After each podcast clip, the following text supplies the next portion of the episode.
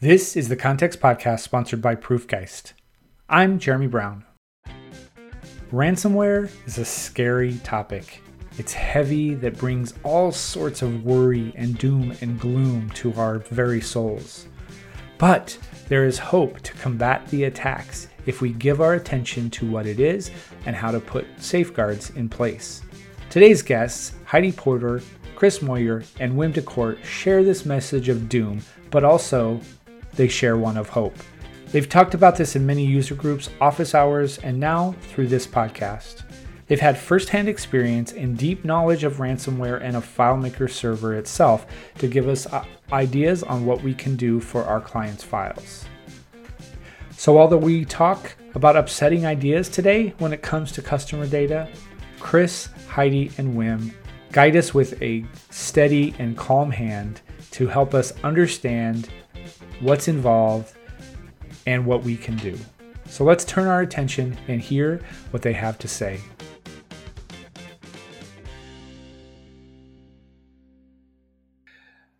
Welcome to the Context Podcast. Wow, we have a full house today. I'm very pleased to have with me for, I think, the third time. Wim is with me. Hi, Wim. Hello.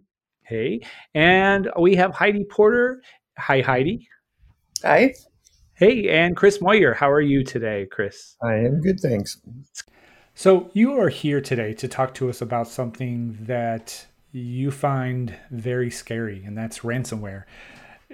Tell me about this. Is this really upsetting to you? Yeah, scary. And that's why we want to pass along the fear. So pass along the fear. That's interesting. Is it passing on fear?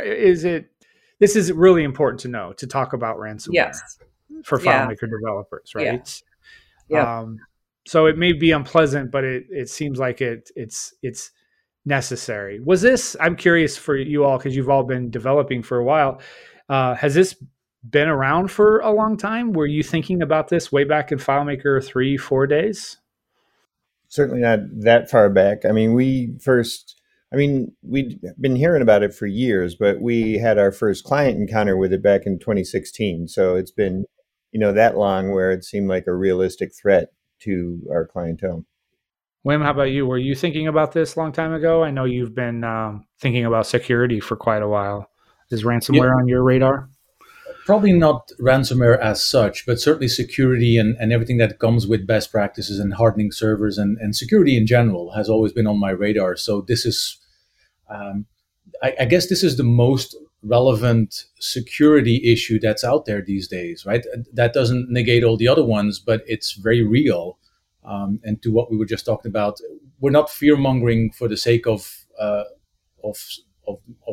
making sure that people are scared, right? But there's got to be a healthy dose of awareness, and unfortunately, that comes with fear, right? Because if you feel unprepared, you'll be feeling fearful. Heidi, you mentioned that Chris mentioned that you first encountered this problem in 2016. Had you had any experience with this before? I don't recall any. Just to leave the answer on this, we had a backup, so the client did not pay the ransomware, which is a good thing not to have to do. Yeah, I mean, we're not scaring just to scaring. We're scaring because a lot of times people don't make a plan for what happens if you're hit, and there are a lot of people getting hit, and so identifying, protecting, defending, making a plan. And it also doesn't just apply to ransomware, it applies to any, we had a client get a server blown away by a tornado. So it applies to other things as well. How much did you have to pay the tornado? Sorry. They had a backup. They just, got a new machine So it sounds like you're here today to talk with us, and I'm glad about this because you had this experience. It kind of prompted you, as I understand, Chris and Heidi especially, to study the ransomware environment, that whole dark web area. You studied it. You brought Wim on, I think, too. You can speak to this in a minute. You brought Wim on specifically because he's the server guy in FileMaker. But it sounds like you're here to, and you're sharing this all over the community so that other people don't have to deal with this and be caught unawares, like maybe you were back in 2016. Is that correct? Yeah, I mean, I think, you know, if you're asking what's the goal of this, it's to spread awareness of ways to protect yourself, and also to encourage people, because it is something that's, you know, disaster recovery is often not thought of until you have a disaster, but even before recovery, just what your response is going to be when some disaster happens. And then ransomware, there's specific responses you need to, and roles and responsibilities you need to have in place. Okay. Any other thoughts on that? You know, in the web world, they have this notion of being a full stack developer. And while that doesn't necessarily apply to FileMaker, you know, as FileMakers, you know, when FileMaker server first came into existence, it wasn't as sophisticated as it is now. But, you know, we very quickly came to the conclusion that if you want to feel like you are, you know, in air quotes, full stack developer in the FileMaker world, you need to know IIS and you need to know some of these web technologies and have at least a basic understanding of how to administer a Windows server and a Mac server. And so we thought those were important skills to have for you to be able to advise a client. You know, they would often hand it off to us and say, we would like you to set up the FileMaker server. And so you can't go in there only knowing how to use an admin console. You have to have an understanding of the underlying technology. And so when ransomware came along, we felt like it was our responsibility to be good advisors to our clients, to also have an understanding of this area so that we could say, look, this is a you know, sort of existential threat out there, and here's how you should protect yourself. You know, that was it's not a coincidence that we started going to the cybersecurity conference named DEFCON, DEFCON, in Las Vegas. It's the largest, I think. We started going to that in 2017, the year after, you know, we had the ransomware situation, you know, realizing we need to, you know, really broaden our awareness and expertise on the wider security world. Why don't we start by describing ransomware? Chris, in your presentations, especially, you've used a particular word that we'll see what you say here. But can you just tell me, what is ransomware generally? What is it? What is its purpose? So ransomware is a piece of software, and it's a software implementation of a crime. And I think the word you're looking for is extortion. So, you know, ransomware is a crime of extortion to get a company or, you know, perhaps even a government agency to pay a ransom. And they do that a bunch of different ways. So they can bring down your infrastructure and deny you the use of that infrastructure. And so you would pay them to get the use of your infrastructure back. They can exfiltrate data and steal your client data. And, you know, especially if you're a regulated industry like, you know, say a hospital, and you have patient data out there and they choose to publish that, you would be in violation of your, you know, HIPAA regulations. So there are a bunch of ways they try and apply leverage to the organization to make them pay up. One is to bring down their infrastructure. One is to exfiltrate data with the threat of publication. The Sony hack did that. Sony had some very embarrassing emails leaked. I think they had some movies, digital copies of movies leaked. And so there are ways to really make you uncomfortable. And it's sort of, you know, it's like the old public shaming kind of thing. If you're supposed to be a company that is a company to be trusted, you know, maybe a law firm or something like that, where you're supposed to have good security. If you're a bank and you get hacked, it's not a good look. You know, it doesn't engender the reputation of security. And so there's that. And then sort of a later twist on this idea of extortion is to say, hey, we can see all your customers here. Why don't we go talk to your customers and say that you've been hacked and that you're not willing to play ball, and we're going to start leaking their information. So they're going to try and put the screws to you in any number of ways they can to get you to pay up. And so the ransomware is, you know, and it's gotten more sophisticated over time. Originally, it was just to sort of bring you down, but now it has a whole bag of tricks. And I think Wim has been the one who's been playing with the framework most of all, and he can sort of, you know, expand in detail on the bag of tricks. Is it easy, Wim, to write and use ransomware? Unfortunately, to write it, probably not, right? Okay. Because these things can be sophisticated. Unfortunately, as Chris has shown in his slides there, There's actually a marketplace for these things, right? So if you know where to find them, you can become a ransomware guy or girl and start seeing what you can exploit. So that's the very, very unfortunate fact of that, is that they've become toolkits that you can pay for and download and start using, right? It sort of brings us back to the script kiddies, where some of the malware attacks were bundled together by just downloading and finding on the dark web various bits and pieces that you can put together and use to mount a ransomware attack. It's interesting to me that you three are here with me as FileMaker developers in the Claris FileMaker space talking about ransomware. And yet, to me, and FileMaker themselves talks about how it is a low-code platform. I've never understood, I've never even connected a low-code platform with having to deal with ransomware. Am I not thinking about it? Like, other databases, Airtable, all those other things, do they have the same struggles that we do? Are we unique right now in our current situation? We are somewhat unique in the sense that many FileMaker platform-based solutions are deployed on-prem, right? Yeah, okay. So you can compare and contrast that to anything that's cloud-based that is behind a bigger moat, in essence, right? A unified moat, whereas the FileMaker solutions are deployed individually, by and large, somewhere, and the moats and the size of the castle and the size of the drawbridge varies a lot, right? So it means that there's a lot more variability in the defenses, and people could get caught out that way. And I think a typical FileMaker developer comes from a different place than say some of the full stack developers that Chris was mentioning, right? Because full stack developers typically have more formal education, I guess, on everything that comes from coding and deploying, where your typical FileMaker developer is somebody, and I'm generalizing a little bit, but comes from a business side of things where they knew a problem really well and they found a tool to help them solve that problem. And unfortunately, sometimes that's where they think their responsibilities end with the development side of things, right? And I've talked about this at many, many DEFCONs and in other areas, like performance profiling and making sure that the servers keep up and running. We're all good developers, but are we good deployers, right? I don't think we can just throw our hands up and say, I don't know how to deploy a server. I don't know IIS. I don't know Windows. I don't know Linux. I think that's fair to say that you don't know. I just tend to think that our responsibility is for the full thing, because at the end of the day, our clients only get value out of a solution when they can actually use it, right? And as Chris said, ransomware is a crime of extortion.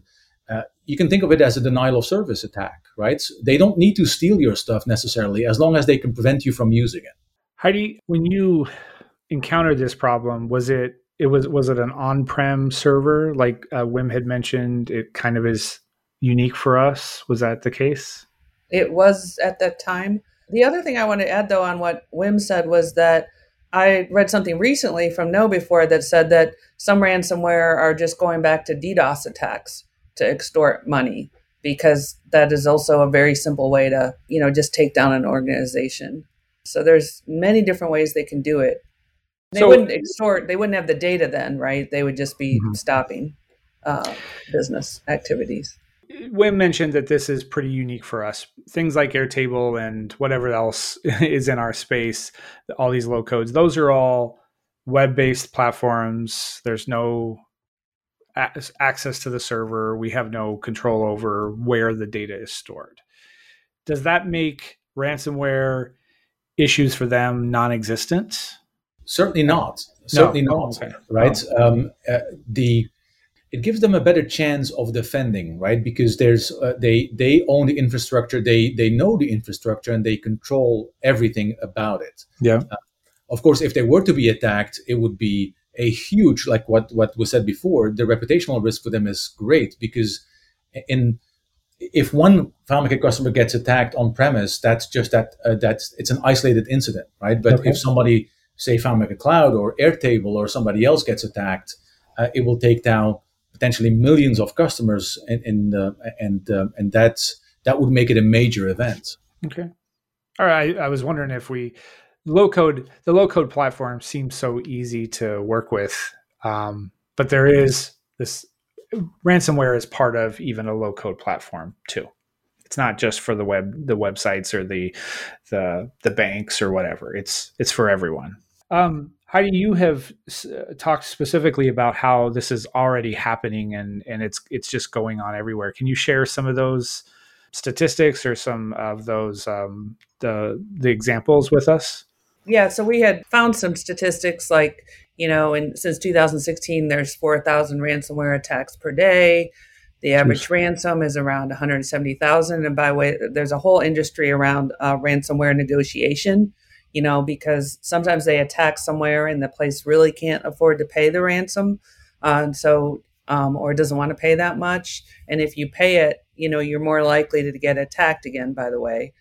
But even just when we started talking about, hey, maybe we'll do a ransomware session for PAWS. Almost every single time we just kind of started, mentioning it on meetups or in groups, and people had a story, right? We kept hearing story and story and story. And every time we do this presentation, we get, half the people raising their hands. So we did have someone ask, well, has a FileMaker server ever been ransomwared at one of our presentations? And the answer is yes, this has happened. That's one of the things about kind of the main targets of ransomware are small, medium businesses, hospitals, maybe rural governments. I'm seeing they're underreported, I believe. I can't prove that, but it probably is underreported. There's not the ability to enforce action for all of these attacks, right? Even if they are reported. So I think they're happening more than we know, even with the statistics of how much they're increasing. And the insider threat is also getting bigger as well, based on an article that someone posted today. And that means that, someone inside your company can basically hire someone or pass along some ransomware agent that can attack your system and then, walk out the door. Okay, let's start at the beginning. How ransomware we know is as you said, Chris. I like how you said it. It's a software implementation of a crime of extortion. That's a pretty awesome way to describe it. Can you how does this work in general? Can you walk us through like how does ransomware start? How does it get to the point where it locks up my entire system or encrypts my files? It's a whole chain of events that leads up to the denial of your infrastructure, right? Of taking away your infrastructure or part of your infrastructure. The act of getting your files encrypted, the actual ransomware attack, is actually just the tail end of the whole attack, right? The attack starts with somebody trying to infiltrate your infrastructure, and very often these days that starts with phishing, right? They try to get to know your users, your staff, so that they can explore their machines and the rest of infrastructure. So it's a slow infiltration into your infrastructure, and once they're in, they will try to burrow and expand, right? Move sideways, go from one machine to the next machine, and basically discover everything that there is to know about your infrastructure, where you keep things, what kind of software you have, what kind of defenses you have. Where your backups are kept. So they'll do a full reconnaissance of everything that you have, everything that you are, so that they can, and at some point they'll say, we have a full picture, let's pull the trigger and let's attack. And they'll attack typically by taking away your backups. So the attack can be spread out over months and weeks to the point that when they actually attack the most visible parts of your systems, and you say, I got to shut it down and go to my backups, often you'll discover that you have no backups, or that your backups are unavailable to you. So all of that good stuff there in the presentation, and we can send some of the links with this podcast, I'm sure. There's some really good websites that detail summaries of all the vulnerabilities and attack services that are being used in these kinds of attacks, and it's massive, right? It's not as simple as here's a piece of malware, I'll plant it on your machine and I'm done, right? It's actually a combination of many, many of these things that are somewhat specialized. And they will go to great lengths to figure out how your defenses work and then actively disable them so that they can do their work without being detected. I was listening to your presentations, and I'm interested in hearing every single thing that we can do to minimize ransomware attack probabilities. But two questions, Chris, for you. Is it inevitable that someone in our space or I will get attacked in this way? Do you feel like there's inevitability? So, yeah, maybe it's a little bit of hyperbole to say everybody's day of doom is coming and it's just a matter of when. But I mean, I think it's fair to say probably half of the people we talk to have a story. Okay. I mean, 888 got hit in June, and that sort of highlights the difficulty we have in sort of talking about mitigation measures for this. And I haven't verified this, but my understanding is what got compromised at 888 was their domain controller. And, you know, we're not purporting to have expertise on hardening a domain controller against attack, but if someone gets in there, then they can get to your FileMaker server. So we're trying to sort of stick to our knitting and talk about what we know. Sure. We know about FileMaker servers, and we can talk about how best to defend that. But the sort of broader, you know, defensive effort about, you know, making sure your endpoints are set and things like that. We have some sort of general recommendations, like institute anti-phishing awareness campaigns and things like that. That's just smart, just because it's a common point of entry.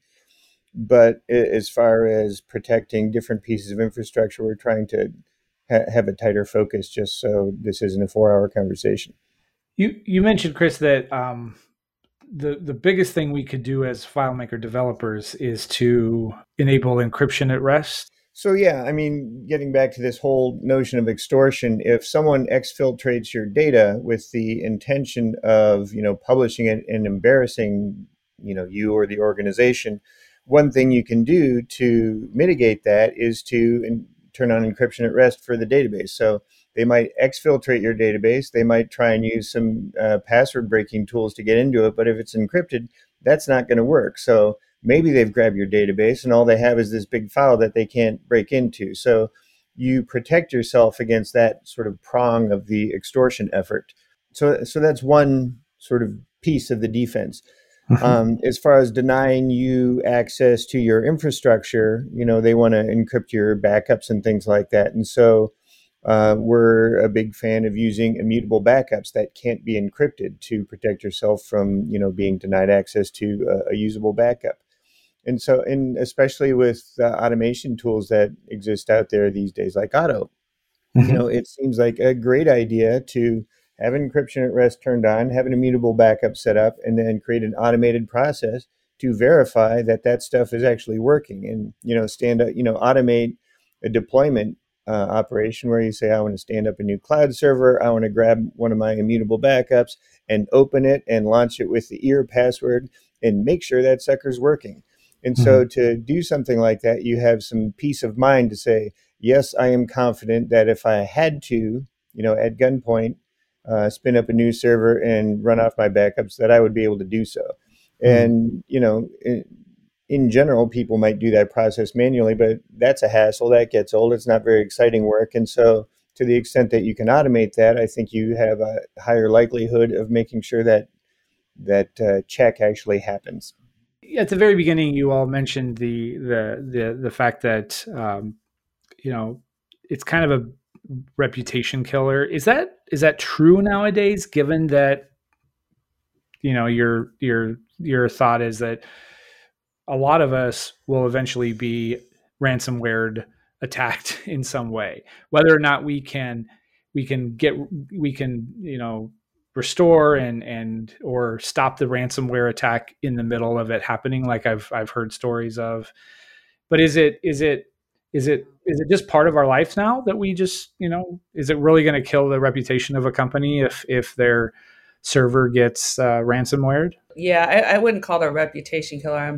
There will be people who may not understand how easy it is to ransomware a company. And, you know, you can be well protected, and this can still happen because of the sophistication of the ransomware groups, because there's such a high payoff. They're highly motivated to, to ransomware. They make a ton of money at it. And so I think we brought up the reputation in that it can hurt your reputation a little bit, but it really shouldn't unless you were just totally lax on security, right? It really depends. It's one of those it depends answers. Like, why did it happen, right? I mean, you used to hear about, you know, the Amazon S3 misconfiguration issues, and a lot of those were user misconfiguration issues. And that's sloppy, right? That wasn't actually Amazon. That was the people who were configuring it, you know, as part of shared responsibility. You know, I think it really depends whether the reputation should be lessened. And I think you can't control whether it lessens your reputation if you're ransomware, right? I mean, we could be ransomware tomorrow. Yeah, I think a lot of it depends on the brand. So if you're a pudding company and you get compromised, like, well, they're a pudding company, what do you expect? But, you know, there was a Kaseya software company that was ransomware this summer. I think 1,500 customers got attacked as a result. So they're a company that services managed service providers. And so they are sort of a point of entree to a ton of businesses. For them to get compromised was a huge deal. But if you're a pudding company, probably not a huge deal. And so I think it really matters what space you're operating in. It seems to me, too, that your reputation is also won or lost or buoyed or constrained, whatever the words are, by how you respond to it as well and how you recover from it, right? And I know we're going to talk about it in a bit, but you three had mentioned doing... I like what you had talked about when it comes to preparing. You've talked about a lot about how to prep for this and how to practice, and I like that. So maybe that's part of... you know, the work with your reputation to kind of to mitigate the loss of any points or any rating points. Yeah. So to Chris's point about, you know, having the ear password on, you know, you get ransomware, you have someone whose responsibility is maybe you need to let your customers or vendors know, you know, our system's down, we've been ransomware, but all your data is encrypted and you know, so this is not, it will not be an issue that you're data is compromised. And so that immediately gives them a measure of security and helps your reputation, right? Yep. That their data is not going to be extorted. If you don't deal with it for 3 or 4 days, like I had heard some big firms not dealing with the ransomware for a while, that could really hurt. That could really hurt what you're doing. Okay, so you've described what it does. You've described how it's a series of attacks, that a series of little steps that people take to try to get into your system and then slowly add commands to things, slowly get in, worm them their way in. It's my understanding, and help me understand this, but this is actually, it starts by attacking the overall OS, your Windows server, wherever it's located. It starts by getting into the kernels, into the actual operating system there. Is that that's true? Does it go into FileMaker Server itself? Is FileMaker Server an attack vector? Are files an attack vector as well? Describe in the things that we work with. Describe what is happening in the series of attacks. Sure. If I go back to the beginning of how these things get to be, there's two huge attack vectors, right? One we already mentioned, that's phishing. That's basically tricking people into divulging their credentials and who they are and whatnot, right? So that people can build the beginnings of an image and get into your organization. I'm not going to say infrastructure because it begins at getting into your organization. And the other second one is sort of related to that is credentials, right? Mm-hmm. Almost to a fault, most of these attacks come from credentials that are not protected by a second or a third factor, right? Because that's the easiest way. If I get a set of credentials, I can go turn around and try them out. But if those credentials are tied to a second factor where you gotta have your phone or something else or a key, then that thwarts a lot of these attacks, right? So that's in general how a lot of these attacks begin. Now, if we take it back to FileMaker Server, FileMaker Server can be used as a tool to attack, right? But let's keep in mind that FileMaker Server does not need to be attacked for it to be ransomware, right? Because as we said in the beginning, ransomware really is a denial of service type of attack that can then lead to extortion. But all they need to do is to prevent you from using your files, right? And if they can do that, they're successful. So they don't need to know a FileMaker server. They don't need to get into your files. They, as long as they can prevent you from using them, they are already winning. Having said that, just like any software, there are things in FileMaker that can be used, right? If I can use a container field to drop a piece of malware onto your machine, then that's a vector or that's a possibility, right? Is it being actively used? Probably not, but it could be used that way if we talk about it. We had an interesting conversation about, recently, a couple of days ago, there was a vulnerability published and fixed in 19.4, and we discussed that a little bit internally at Soliant. And one of the remarks I got from one of my guys was, yes, but doesn't the user have to be logged into FileMaker to begin with for it to be used? And I said, yes, but aren't all of our users logged in, right? So it's not like somebody needs to be able to force their way into it. All of our users are already logged in. And who doesn't have one of those clients who have users who basically don't log out at night, right? Mm-hmm. They log in for days and weeks on end, right? So if I can get onto that machine in some way, now I have access to a live FileMaker session. I can do a bunch of stuff. So there's a million different vectors and possibilities of getting in there. The operating system has vulnerabilities. Every single piece of software has something somewhere. And the dark web is full of dictionaries, if you will, of these things, right? People can just pick and choose on how they attack. And that's exactly what they do. They go scanning and they look for vulnerabilities, unpatched things. And Chris talked about this in our presentations. Like, keep up with the patching, right? That's one of the easy ways to put a speed bump on the road. The three main infiltration sources are, to me, it's really one, but it's phishing, patching, unpatched issues, and then RDP and weak passwords. But to me, that's really one vector. It's the people. It's people, getting phished, not patching, and having weak passwords. So if we remove people from this equation, your files are fine, right? It sometimes we joke at that, right? What is the most secure database? It's one that nobody has access to and it has no records, right? Everything after that is a compromise. Okay, so it starts at the OS. Heidi, you mentioned the three, phishing, patching, and the RDP access, right? Weak passwords, yeah. Weak passwords. Those are three ways to get into the actual OS.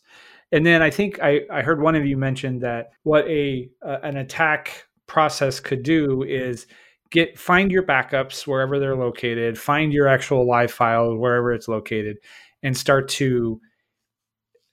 This is what I'm a little bit, maybe I'm just not clear on. A ransomware person could say, I'm going to just lock up the whole system. Or they could actually encrypt the files. Are those two routes, or is it just they're just going to lock up the whole system and move on? Are they going to actually try to get to my FileMaker files and try to get the data out of there, or lock those up so that they can't be used? I guess the old style of attacks was really all about encrypting the files so that you couldn't do anything with that, right? They can try to lock the machine, and they do, but as Chris and Heidi mentioned, ransomware has evolved so that there definitely is an extraction part to it, right? They will try to get the data out, because why the hell not if they can, right? So, because now they have it. They have it on their premise. They can take all their sweet time that they want to see if they can get into it and what's in it. There's different flavors, obviously, to these ransomware attacks, but the sophisticated ones will lock you out, encrypt your files, and try to siphon off your data and anything else that's useful. I heard from somewhere else that FileMaker files cannot be encrypted while they're open. Is that true? Is that a unique part of FileMaker? They can, yeah. But it takes a level of sophistication. It's not even that hard. What we're talking about here is that when FileMaker server hosts a file, it has a lock on that file, mm-hmm. right? So, and that's a signal to the operating system and to the file system that nothing else should be able to touch it, because FileMaker server owns it for that time, right? So if you have a dumb ransomware agent it'll try to use the file system, and it'll try to say, hey, let's encrypt this file. And the operating system will tell it, no, you can't. Somebody has a lock on that, right? And if the ransomware is dumb, it'll move on. Unfortunately, ransomware isn't always dumb. There's ways to release that lock that FileMaker server has. Or if they're sophisticated enough, they can shut down the FileMaker server service, right? As you may recall, there is no password required for telling the FileMaker server service to stop. There's password required to close a file, but there's no password required to stop the service. So if I'm sophisticated enough, I'll just shut down the service and then move on to encrypt the file. So the fact that FileMaker server has a lock on the file can protect against some types of ransomware attacks, but don't count on it. I guess I would add one thing, and that is that there is so much money flowing to these groups that they are in a perpetual state of building a better mousetrap. And so something that stops them today, they're going to probably figure out a way around and have it not stop them next week. So just because, you know, we have certain things going for us in the present doesn't mean they're going to continue to be protective. And so I think we should assume the worst case scenario and behave accordingly. You mentioned that one of the ways of getting in is the phishing method, where a FileMaker user has they're logged into the file, and they go overnight, and someone has the ransomware attacker has gotten control of their system and can then use that tunnel because the file is open. Is that right, Wim? That's what you mentioned is a way to get in. Is that? It can also get in through email, into the network through email. Yeah, that's right. That's what phishing is. So the fact that it sounds like to me that you're suggesting that having a file open, a FileMaker file open, is a way into that server machine so that I can start messing around with it.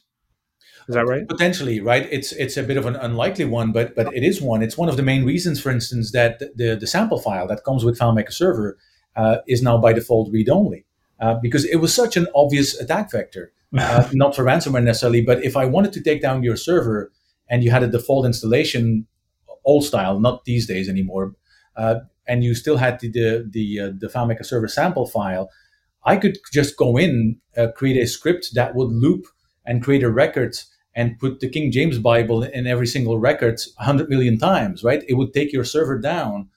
I wouldn't break into your file. I wouldn't steal your stuff, but you wouldn't be able to use it, right? Yeah, and that's the essence of what ransomware tries to do. You mentioned, Heidi, that the email is a part of this. Do you mean that me sitting on the server machine, opening an email that looks fishy? You shouldn't be doing that. Okay. You shouldn't be opening email on a server machine. but you actually had in your mind, on my client, on my machine, while a FileMaker file is open, clicking on that email, and that can cause the beginnings of an attack onto my server. Yeah, but you don't even have to have the FileMaker file open, right? Okay. It would just... if you're connected to the network. And Heidi mentioned RDP as one of the big ones, right? How many of us don't have an RDP session to a FileMaker server at least once a day, right? And for convenience sake, how many of us don't use like a map drive? Like we're mapping one of our local drives into the RDP sessions, right? So now if I'm getting phished and malwared on my laptop, I may be infecting that remote server, right? Because my laptop has a jump point into something else. That's how these things spread, right?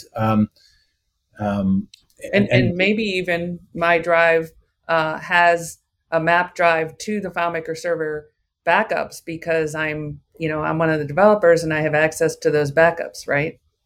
Exactly. And I get phished. And I'm not ashamed of it, but I do. But I won't. So you mentioned, okay, all right. I'm still trying to make sure I fully understand this. And my question just escaped my head. Wim, you mentioned a while back that a container field could be an issue. I have two questions for any of you. Actually, I don't know who mentioned that. Sorry. And Chris, you had talked about encryption at rest. Encryption at rest is one of the security features of FileMaker, of the Claris FileMaker platform. Do all of the other features, the security features that we use, do they continue to inhibit this from happening to us, like changing passwords every 30 days or, full access or disabling the guest account, are those things that Claris has closed down over the years that can prevent these from happening? There are commercially available password cracking tools, and they're not just for FileMaker, they're for a variety of things. You can break into Oracle databases or Excel spreadsheets or, what have you, pick your file. There's a cracking tool out there for it. And so you could be changing your admin password every 30 days. And if someone exfiltrates your file and gains physical custody of the file, they can run it through a cracking tool and basically wipe the admin password and just get in with admin blank. And over the years, the Claris platform has migrated more and more towards the least privileged default setting, right? So, call it zero trust if you want. And that's a good thing, right? Because it means that as developer, we have to explicitly turn things on instead of having to remember to turn them off if we don't want them. But so much depends on how the developer then uses the features and enables things and not enables things, right? So the default settings on Claris these days are actually pretty good. Do they prevent against these things? To some extent. It's like what were some of the things we talked about in the beginning. The shared responsibility is a real thing, right? Because Claris cannot anticipate everything that any developer will do with the platform. And some of the things will be insecure, right? We see so many solutions, for instance, that use auto-login to then try and capture the user and kick them back out. In itself, that is one of the most insecure things, because you could potentially let the world into your solution only to try and catch them and kick them back out, right? So plenty of opportunity to poke around and figure out what could be wrong. So clearly, the way that we develop, the way that we deploy, we have to continuously practice good hygiene on these things, right? And it's as Heidi and Chris have said, these things evolve over time. Our understanding of these things changes, and so by definition, the way that we respond to them. A lot of people ask me about web viewers and JavaScript. Is there any potential problem in that avenue? Do any of you know of any ways that a JavaScript injected into a web viewer could cause havoc in this regard? Are you familiar with Snyk.io, SNYK? No. So that is a utility, I guess I'd call it. Basically keeps track of library dependencies, and if any sort of security issue has been reported in any of them, you can basically point your URL at this thing and it'll scan it and say, oh, you're using this library. There's a problem with that. You should be upgrading that library. And so to the extent that you're, if you're just writing your own stuff, it's probably not terribly useful for you. But if you are leaning on existing libraries and have dependencies in there, that's one tool that you can use to check and make sure that you have good code hygiene. Is it likely that you're going to have your FileMaker database broken into by that vector? I don't think so.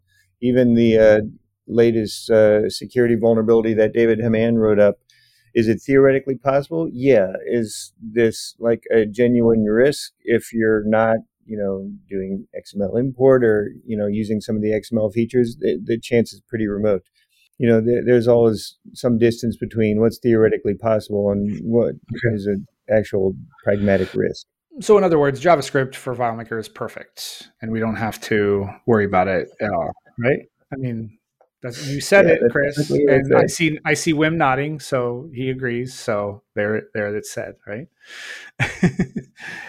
All right, so we've talked a lot about the ways it could get in, and I'm seeing a clear picture of it. It's really about getting into the operating system and mucking it up in whatever way, encrypting the whole thing, or using tools to further get into the files, wipe out your backups. I suppose the Claris backup progression system is really well known. It's been talked about, so some hacker could study that and then find ways to, again, wipe out all the backups that are in the default folder, or get to the actual place where the live folder files are and mess mess them up, or Wim, as you said, take down FileMaker server itself, the service. So there's a lot of stuff here. You three, both, all of you talked about ways to just keep your eye on this and keep your head thinking about this. So I want to shift to that, and I want to talk about that. And I think, Heidi, you had this great phrase, know your normal. I would love for you to speak to that. What does know your normal mean, and what do you do with knowing your normal? All right. So know your normal, that aphorism actually came from Wim Decorte, I believe. And then I wanted to clarify that, you know, yes, it can get into the OS, but it can also get below the OS. And so in the kernel. So, and that's another thing we looked at. You know, again, there's these different levels of sophistication of ransomware developers and companies of what they can do. And the goal is to put, you know, some speed bumps in the way of the lower ones, you know, if that's who attacks you, and just keep putting speed bumps. So what was your question again? Yeah, the know your normal. Yeah. So know your normal means know what the normal state of your infrastructure is, like, you know, how much disk space you're using in general, you know, and processor, you know, so if you can see what's abnormal, you know, or what's getting logged in your events, you know, so you can see what is your normal situation. So if something, and you're monitoring and you're logging, you know, if something abnormal comes in, maybe you can alert to it or you can notice it. And so that's it's your aphorism, Wim. Anything else to add to that? It's knowing what your normal situation is. And so you can detect abnormalities. And I would add one other thing is that, you know, a lot of the automated machine learning security mechanisms, I think, I can't remember what the Windows one is called.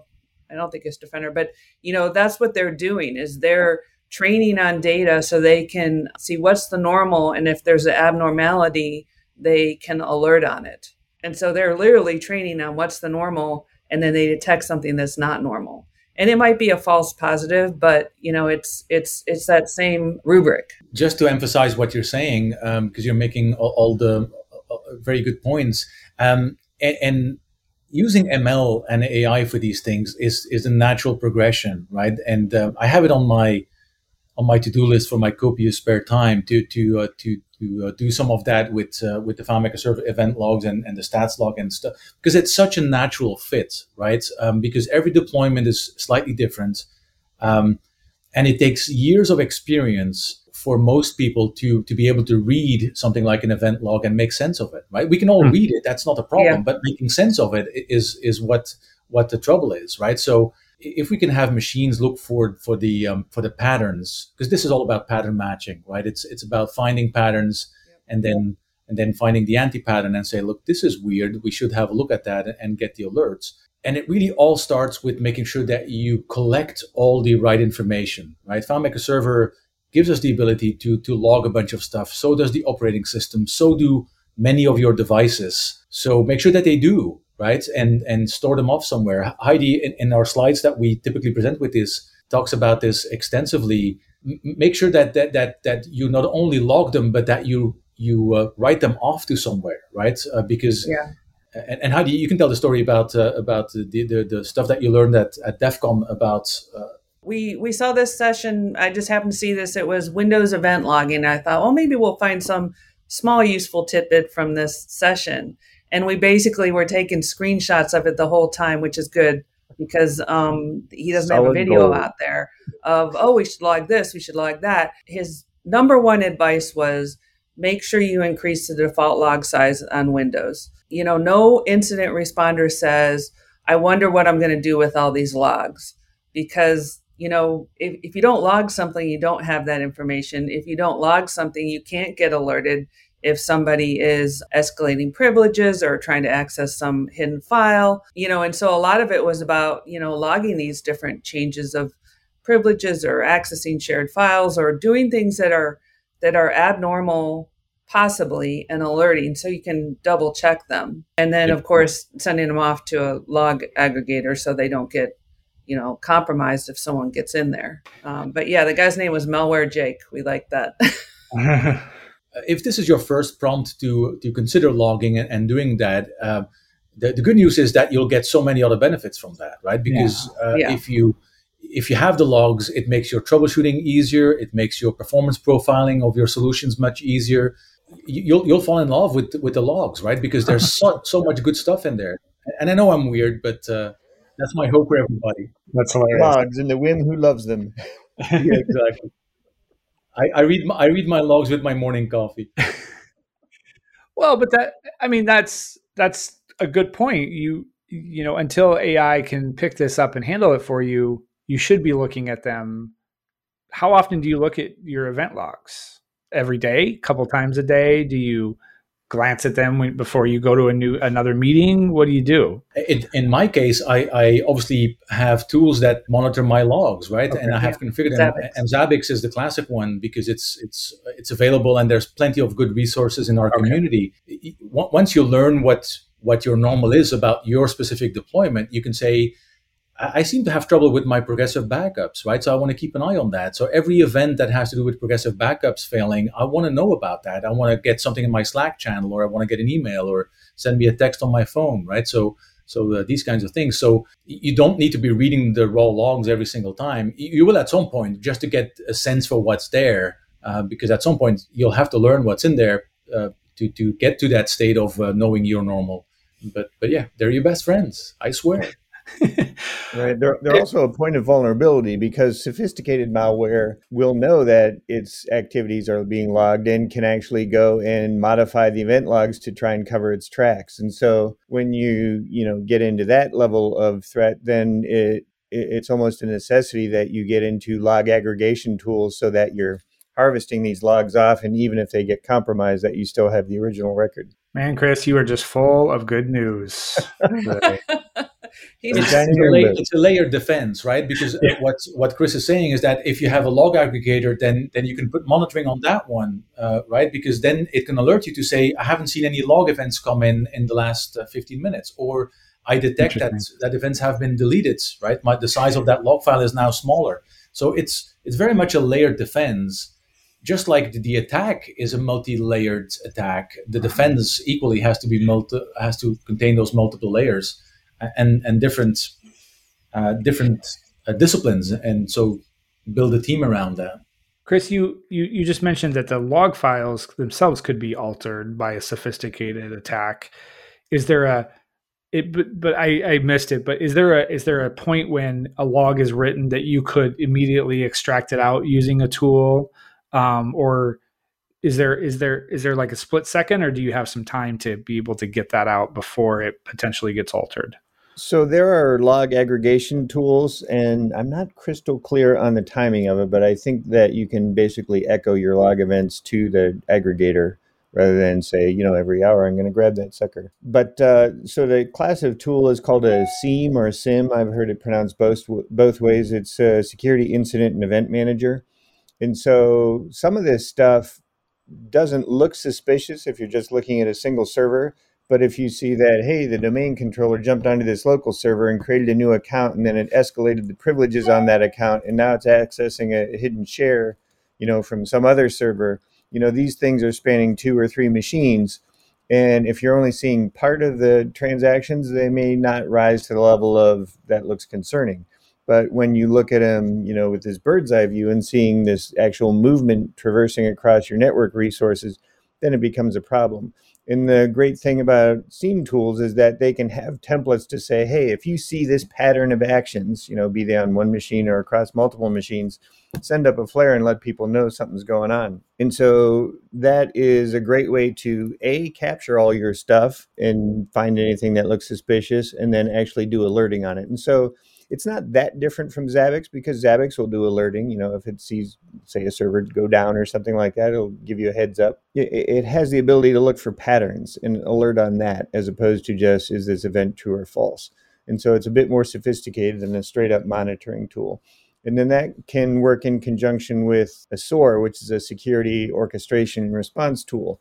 And so it can say, hey, if this happens, maybe we want to shut down some ports on our, edge router or something like that. And so you can have a pre-programmed response you know, the ransomware gangs typically tend to attack in off hours, you know, after 6 o'clock on a Friday or on a long holiday weekend or something like that. And so they like to make a move when there are fewer resources, you know, watching the hen house, as it were. And so if you can sort of say, okay, if this happens and this happens, sort of pregame your responses and have those be automated to an extent, you know, you're that much farther ahead when they hit you in off hours. Jeremy, that was a good question about the timing, though, of the logs. If something, you know, if it tries to compromise the logs right as it could alert you, we should look into that, Chris, a little bit. Yeah. You know, I think a lot about this. You mentioned, Chris, Otto, and there are other tools like that. But Otto is built on this idea that you have a development server and a production server. Is there any issues with servers being connected that could escalate this ransomware attack problem even more? If they attack my production server, at least I have the development server. I don't have the data, which is unfortunate. And so maybe my whole point is moot. But are there connections between servers? Is that a problem that could exacerbate this? The short answer is any connection between any two pieces of infrastructure is a suspect or can be abused for this purpose, right? Okay. The more nuanced answer is that it kind of depends on the type and nature of that connection, right? If it's an API connection, for instance, it's much more limited in its scope. It can only do so much, right? And it needs different kinds of authentication to be able to do that. If it's a file share, that's sort of like the worst case, right? Because these are easy, because if I can get onto a machine as a somewhat privileged user, I get access to all the shares across the whole network that user has access to. And because they're file shares, they use the file system. It's kind of easy to move files around and distribute my pieces of malware, right? So obviously from a point of view of stitching systems and piece of infrastructure together, you want to think that should be the reflex, right? You want to think about the number of connection points that you create and that you sustain. The best kinds are the ones that you only instantiate the moment you need them, and then you tear them back down, right? They shouldn't persist. That's the golden rule. That's what Otto does and other tools. The connection only happens at the point of migration, right? It's not a persistent connection, I believe. So that's good.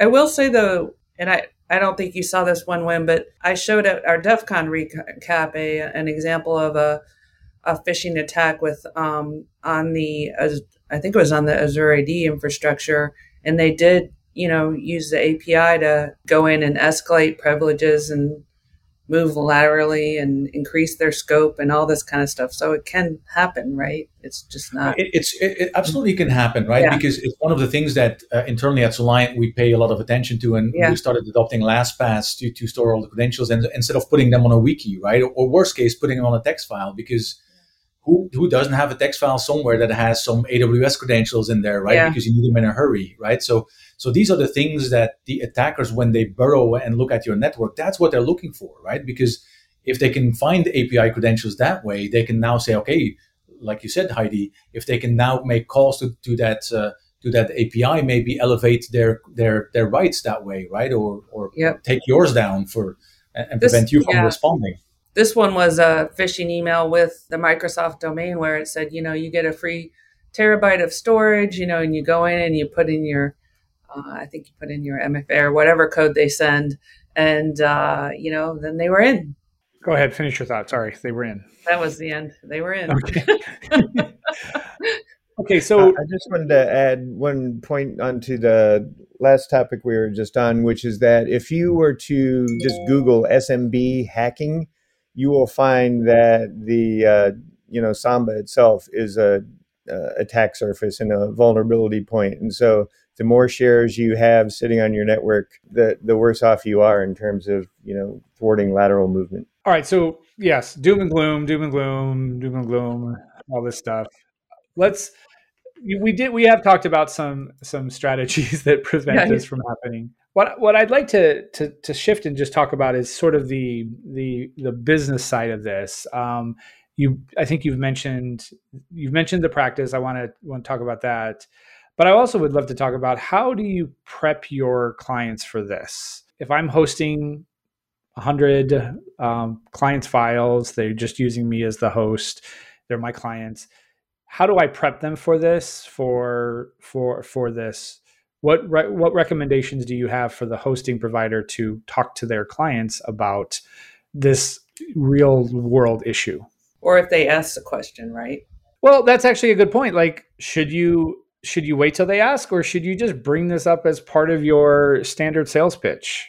I'll actually take one step back, and I'll get into the hosting answer to that. But as FileMaker developers and consultants, I think we can begin by having that conversation with our clients, right? We don't need to wait until they come to us. I think it's part of what we do to help them prepare and think about these things. Just like we talk to them about backup strategies and disaster recovery strategies and business continuity. And that's what Heidi mentioned with the hurricane, with the tornado, right? I think because we know of these things, we can be really helpful to our clients to initiate that conversation and see what kind of appetite they have around that. Have they thought about this? Do they want to talk about this? What are the small things we can do to help them along the way, right? So even if we don't know all the ins and outs of setting up a perfect disaster recovery plan or a response plan for ransomware, we don't need to. I guess is part of my message, right? We don't clearly expect all the FileMaker developers to become experts at security and hardening servers, and that's not the point, right? The point is that once we're aware, we can look for people who know these things, right? There are services out there. There's people that can help them think through this problem and come up with a solid plan. If you happen to host files for your clients, like the hosting providers do, clearly you must have a plan, right? Because obviously when you get attacked, then your clients go down. We talked about this a little bit when we said like service providers like Airtable, the impact of them being compromised is much bigger because they take down all their clients.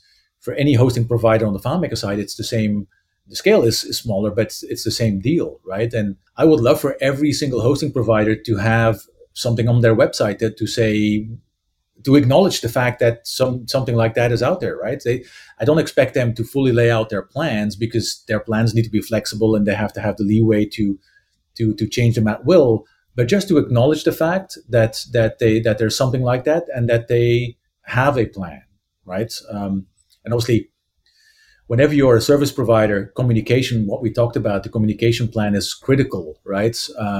You have to let your customers know ASAP that something is up so that they can do their own thing and potentially help them, right? Like find a way to automate, giving them access to a backup or anything small like that. I agree with all that. And I think that, you know, as I think many of us are trusted advisors for the clients we work for. And I think a way to get the ball rolling on this conversation and to get them to take it seriously and really look at it is to ask them a series of questions like, if you get attacked, what does your cybersecurity insurance provider want to have happen? Will you pay the ransom? Will you not pay the ransom? A lot of people aren't going to know the answer to that off the top of their head. And they're like, oh, I should probably know that. Get their legal counsel in there. Do you have any service level agreements that require notification or, you know, any sort of mitigation steps to happen? They, you know, as soon as you get legal involved, whose job it is to protect against risk, all of a sudden, they're going to go off, you know, setting alarms. Do you know the number for the nearest FBI field office to loop them in? And as soon as you start getting into, here's all these parties you have to engage, your, you know, managed service provider probably needs to be in this conversation. They're going to realize they do not have a handle on this situation, and that should make them uncomfortable. And hopefully they take steps to get those question answers and formulate a response plan. And so I think just by asking a handful of questions like that, it would serve to get the ball rolling in a lot of organizations and get the people at the appropriate level engaged on the problem. Maybe, you know, because they're also... Hopefully, yes. They may be completely derelict. You know, they often think, and that is one of the reasons that we do try to, you know, scare a little bit of this is something that overlaps with the sweet spot of FileMaker's demographics of, you know, small, medium businesses. is that, you know, people are busy, business owners are busy, and sometimes it's, yeah, I need to deal with that. You know, it doesn't happen as soon as it probably should. So you can try. Here's a great motivator. Yeah. It seems to me like because of this, we need to also really insist on the best practices of security. No auto logins, no people sharing the same accounts. What other things do we need to insist on to lower the logging out every night? I mean, are those things that you feel like you need to insist upon? Phishing training.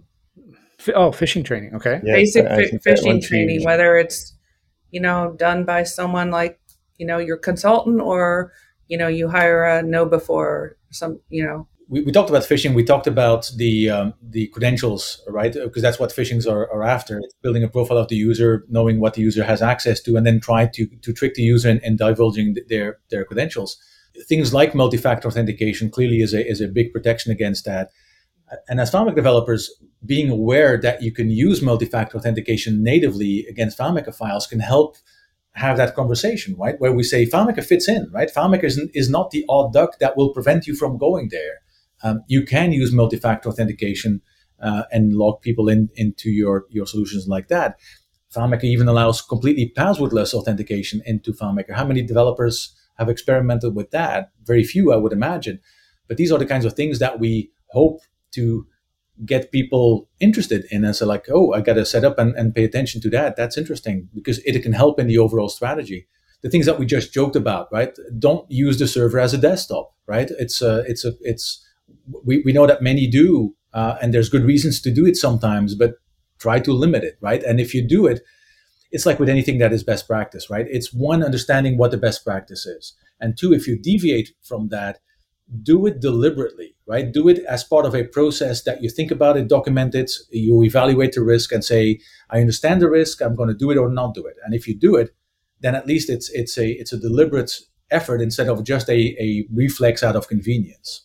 Another thing, you know, we always talk about least privilege, you know, setting things up with least privilege, but I also think least mapping. Like if you don't need to have your, you know, any server or client, if you don't need to have something mapped, don't have it mapped because, you know, if you do get infected, that's just another jump point. Agreed. And it's inconvenient, right? Because it means that if I do an RDP session and I need to move a file there, I don't have my map drives. Probably yeah. I'll have to log off, map the drive, log back in and do it. That's the kind of struggle that we're yeah. up against, right? We've got yeah. like, oh yeah, next time I'll just leave that darn map drive on already, right? Yeah. It's that's how they get you. You all mentioned the idea of prepping your team for this kind of stuff. Let's walk through what a development shop or I guess a one-person team or whatever can do to kind of like a fire drill at school, you know? What roles are in play? I think you've mentioned some already, but let's list them in this section specifically. What roles are there, and you know, do you need to practice this often? This is for a response if you are infected? Yeah, for a response, yes. I mean, to me, the first thing you want to do is, I think before you even start calling people, is disconnect everything, because it's you who's hurt the most, and the faster that you can disconnect and unmap and stop the spread, the less damage something can do. I've actually, someone here at Proofgeist, reported that he was able to stop an attack in progress. Some security alert he got on his phone. I don't think it was recent. It was a while back, but it was something that he was able to stop. Like you said, shut down, kick the service, the ransomware attack out thing, whatever that is, kick it out and make sure he got the latest backups before. Have you heard of that happening? Is that like a likely scenario that would happen? I wouldn't call it likely, but it's an ideal scenario, right? Okay. Because yeah. it ties into everything that we talked about. If you know you're normal and if you're set up to monitor your normal and something abnormal happens and you get an alert, that's perfect, right? That's exactly the kind of thing that you would strive to work towards. Now, of course, like I said, the the actual encryption part of it, and that's probably where the alert came from. That's unusual activity for sure. Disk activity, there's processor activity going on that's over and beyond what you'd expect. If you can stop that, it's not as simple as restoring to a backup, right? Because you have to walk that whole thing back. You got to figure out how this thing got on my machine to begin with. Mm-hmm. Heidi mentioned the stats in the beginning, right? If you have been malware attacked, there's an 80% chance that it'll happen again. If you pay, right? Yeah, if you pay. Yeah. Because why not, right? Like they've already proven that they can do it. And if you haven't shut it down, and it's the shutting down is not restoring a backup, right? It's like figuring out forensically how does this happen. And because it's such a multi-layer attack that maybe spans months and maybe came in from one of your smart doorbells into your file server, into like, you don't know, right? It's like, you got to walk it back. And if you don't know how to walk it back, can you even trust what you have, right? That's part of that response plan as well. Like, you probably need a somewhat isolated environment to continue your business that has no connections whatsoever with anything else you have at that moment in time. I suppose, too, you could stop that and in our virtual environment, just trash that virtual machine and start up a new one. After you've gotten the latest backups, would that solve a lot of the problems too? I mean, if you're wiping out the virtual machine, you don't have anything to worry about on that machine. No, and it certainly helps from the business continuity point of view, right? Like if you can isolate a new environment, you can continue with your business. Yeah, that solves that problem, right? It lessens the penalty that you'll have. I think Heidi has a great stat on that. What was it? How long does a typical outage last? It was 15 days. 15 days, okay. 15 days of downtime.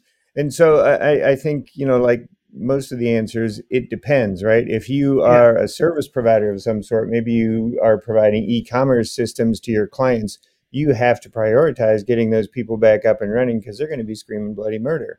And so if the trade-off is you get them up and running on something as soon as possible, but by doing so, you lose maybe the morning's data or something like that. You have to weigh these priorities, like what's more important, getting these people to stop screaming or making sure we have everything, with full integrity and we've made sure that we've cleansed our systems, but we were down for 3 days. You have these trade-offs you have to work through and figure out, okay, what's most important here?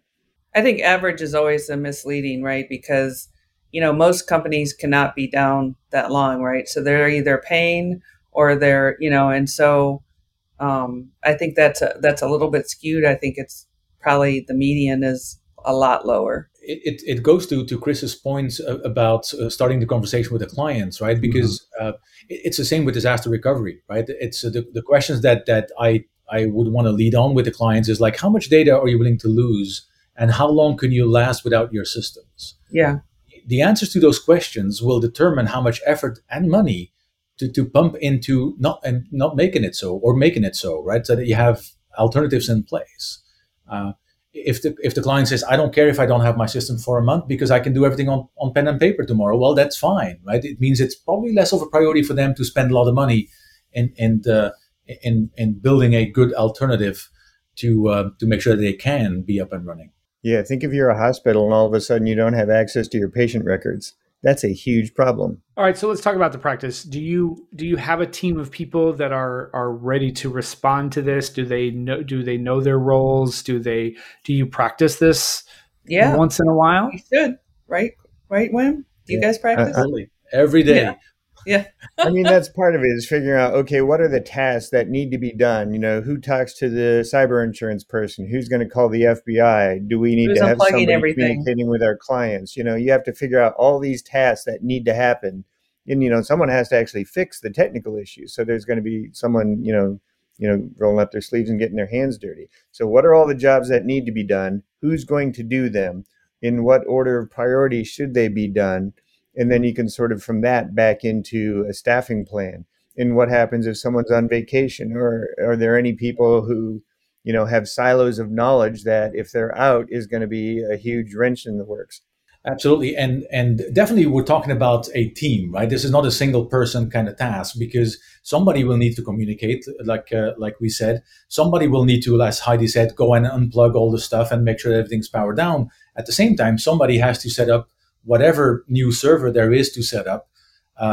And every single task has to have its own procedure, right? If I'm the one tasked with setting up a new server, do I know where the backups are? Do I know where the installers are? Do I know where my license key is, right? Do I have the credentials to get all of that stuff? So all of that needs to be written down so that ideally all that needs to happen is that I open my drawer, get out my procedure, and start working my procedure, right? And that's exactly the kind of thing that you need to practice, because invariably, say 6 months from now, if I write a procedure now and 6 months from now I go through my procedure and say whatever is still valid, my license key has changed, right?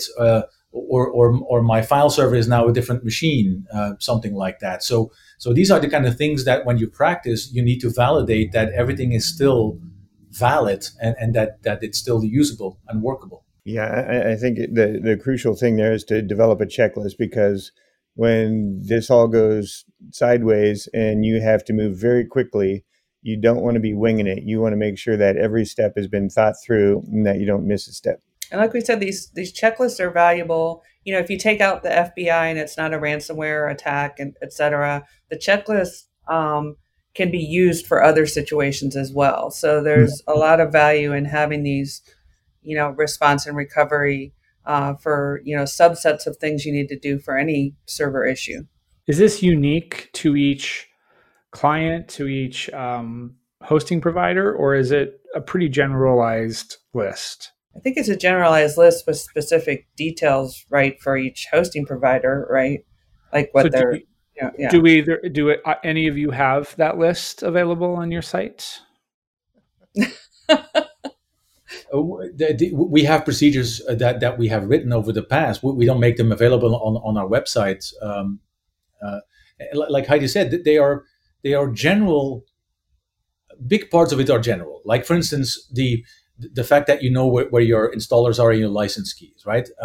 The same thing is like, I don't know, you can make it as detailed as here's how you install FileMaker Server, right? Mm-hmm. And you got to drop these plugins in that location and enable these schedules and whatnot. And here's the backup of the schedules.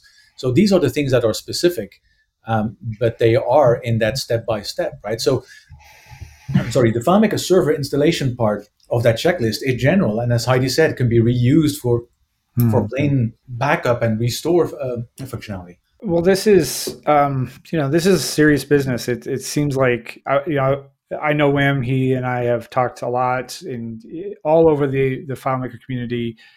Wim has used the phrase premature optimization. Sounds like this is not anywhere near that. It is like a vital part of what we do as supporting the Claris FileMaker platform for our customers. It really needs to be thought through. You agree to that, I assume? Yes, no denial there. But I mean, to your earlier question, we're all nodding our heads. I can't hear it. the sheer variety of companies and organizations that use FileMaker would dictate a pretty significant. You know, if I'm a manufacturer whose production lines are down and it's going to cost me $10,000 an hour to have my machines idle, I will have different priorities than a hospital or than, you know, a garbage processing plant or something like that. And so, as Wim said, you know, the essentials of restoring your FileMaker server are going to be pretty similar, but everything outside that is going to be very different depending on what your responsibilities are to your clientele and, you know, any legal regulations that come into play and so forth. How does this whole thing make you feel? Is it an energizing thing? Like you're gonna do the best you can and you're gonna overcome this? Does it scare you a little bit? I know, you know, Chris, you, I've accused you of bringing the doom and gloom, but how does this make you feel? Is it just another challenge to beat, or does it scare you? For me personally, it's terrifying, the level of professionalization we see in the ransomware community. If you like fire up a Tor browser and go poking around the dark web, I mean, these people are very brazenly advertising how great their ransomware is and how much faster it is than one of their competitor pieces of ransomware. There are dozens and dozens of organizations out there who say, hey, if you want to, you know, drop a dime on your employer, you know, we'll give you a piece of the action. They're actively recruiting people to breach their own employer. And so you know, it's terrifying in that regard, and that this seems like a problem that's going to get worse before it gets better. There have been some recent enforcement actions internationally where they're starting to go after some of these people, but, you know, it remains to be seen if that's going to make any sort of significant dent in these activities. They seem to be picking up speed, not lessening speed. Yeah. Okay. What is Stephen Blackwell's efforts? It's the forces of evil are well funded. But okay, but I'm glad that you're coming on this podcast and you have shared with other venues, and you have plans to do more, because it's important to get this out there. I don't think it doesn't feel like this is something that should be talked about once and it's over with. It kind of needs to be in the forums and in the presentations quite a bit until we all get our head around this and we're able to actually, you know, prepare for possibly an inevitable attack. So it's kind of like Maslow's hierarchy of needs, right? You know, if there's like the one most important thing you should do, to my mind, is turn on encryption at rest. You know, if exfiltration and publication of data is one of the pressure points they apply to force compliance with the ransom, then that, you know, we're the FileMaker people, we're the experts on that domain of ours. And so doing that one thing sort of takes that lever away from them. And then there's all, you know, all this other stuff we want to do to ensure, you know, a graceful recovery from having everything encrypted and stuff like that. And so we want to have immutable backups, and we have good recovery processes and things like that. But sort of working down from turn on ear before you do anything else, you know, we can get broader and broader and broader, and, you know, help advise these people on a response plan and tell them, you know, here's how, you know, I would do this. And maybe we even automate the creation of a new cloud-based server and setting it up, and, you know, putting as much in place as we can to make that as speedy as possible. But, you know, to me, the most important thing is encrypt your darn database. I think this is useful to add in there that we had a discussion today, you know, so you encrypt the database, but that encryption password is very, very important to secure, right? Because it is the key to your asset, to your software system. And, you know, I think that every business who does encrypt their database should have some, you know, not just the password, but a backup to their password. And even, you know, depending on how vital it is to your business, you know, in a safety deposit box somewhere, you know, maybe not a piece of paper, maybe even on something that can't burn up. Just, yes, you know, it's that important. And, you know, the other part of the conversation was about situations where, you know, people were holding that ear password from people because it is so important. It is the key to that castle, that your software asset. And so it's just really important to secure that ear as well, that ear password. I'll reinforcing what Heidi and Chris are saying, and I like the hierarchy there. Encrypting, absolutely, right? It's almost a zero efforts, great protection, and the rest comes down to the best practices, the same best practices that we've been talking about for a long time. Dedicate your FileMaker server to only FileMaker server. Minimize the number of things you do with it. Basically, all of these things that if you do enough of these, you're making it harder to be attacked that way, or at least if other pieces of your infrastructure get attacked, then there's a bigger chance that piece will survive. So it comes down to that, and we've been talking about these best practices for a long time. And I think ransomware has really made them a little more relevant and a little more urgent to pay attention to. And we have a great community, so let's continue to talk about it and put our collective brain power together to come up with good ways to think about these things and have conversations with our customers. That's great. I'm really glad that throughout the years, throughout the time that I've been part of FileMaker, that you and Stephen Blackwell and Chris and Heidi have been speaking about security best practices. At first, I think you were just talking about don't let anybody in your files who shouldn't get in there to get the data out, but it has naturally expanded into let's prevent your whole system from going down because it was attacked. It was, you know, ransomware was placed on it. So it seems like the security practices are global. They apply, they're universal. They apply to all of the problems that we could have as working with FileMaker files and working with clients. So there's really no, it, you know, I know throughout the forums, throughout my time, I've seen people like say, well, but I can do this auto login thing and it's just fine. It works just fine. My clients want it. It's easy, blah, blah, blah. And you and other people are just going against that every time, saying that's not the right way to go. And this is another reason that that is the case.